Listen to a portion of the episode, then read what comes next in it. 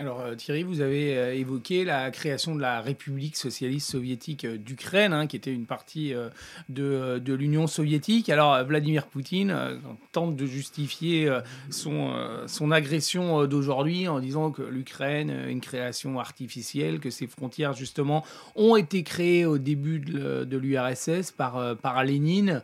je ne veux pas me faire l'avocat du diable évidemment, mais est-ce qu'il a en partie au moins raison? Bah, La RSS effectivement est bien une construction soviétique, il n'y a pas de doute possible. Bon, maintenant, ces frontières euh, ont un certain sens quand même, c'est pas du n'importe quoi, ça renvoie effectivement à des territoires qui sont les territoires qu'on considère habituellement comme plutôt ukrainiens, euh, sachant qu'évidemment, euh, après, à partir de 1939, lorsque Staline récupère quelques territoires qu'il avait, enfin, que l'Union soviétique avait perdus après la Première Guerre mondiale, l'Ukraine s'agrandit un petit peu à l'ouest, donc elle récupère des territoires du côté, du côté de l'ouest.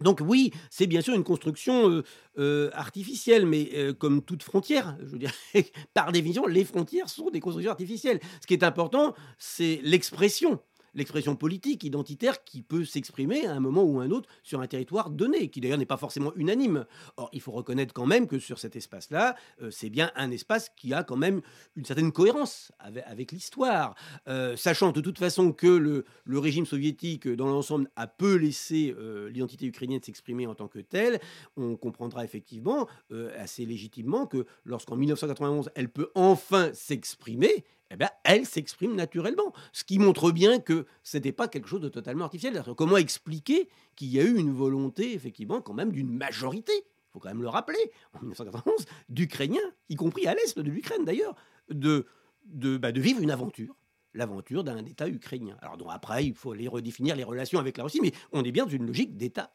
indépendant. Et ça, c'est absolument incontestable.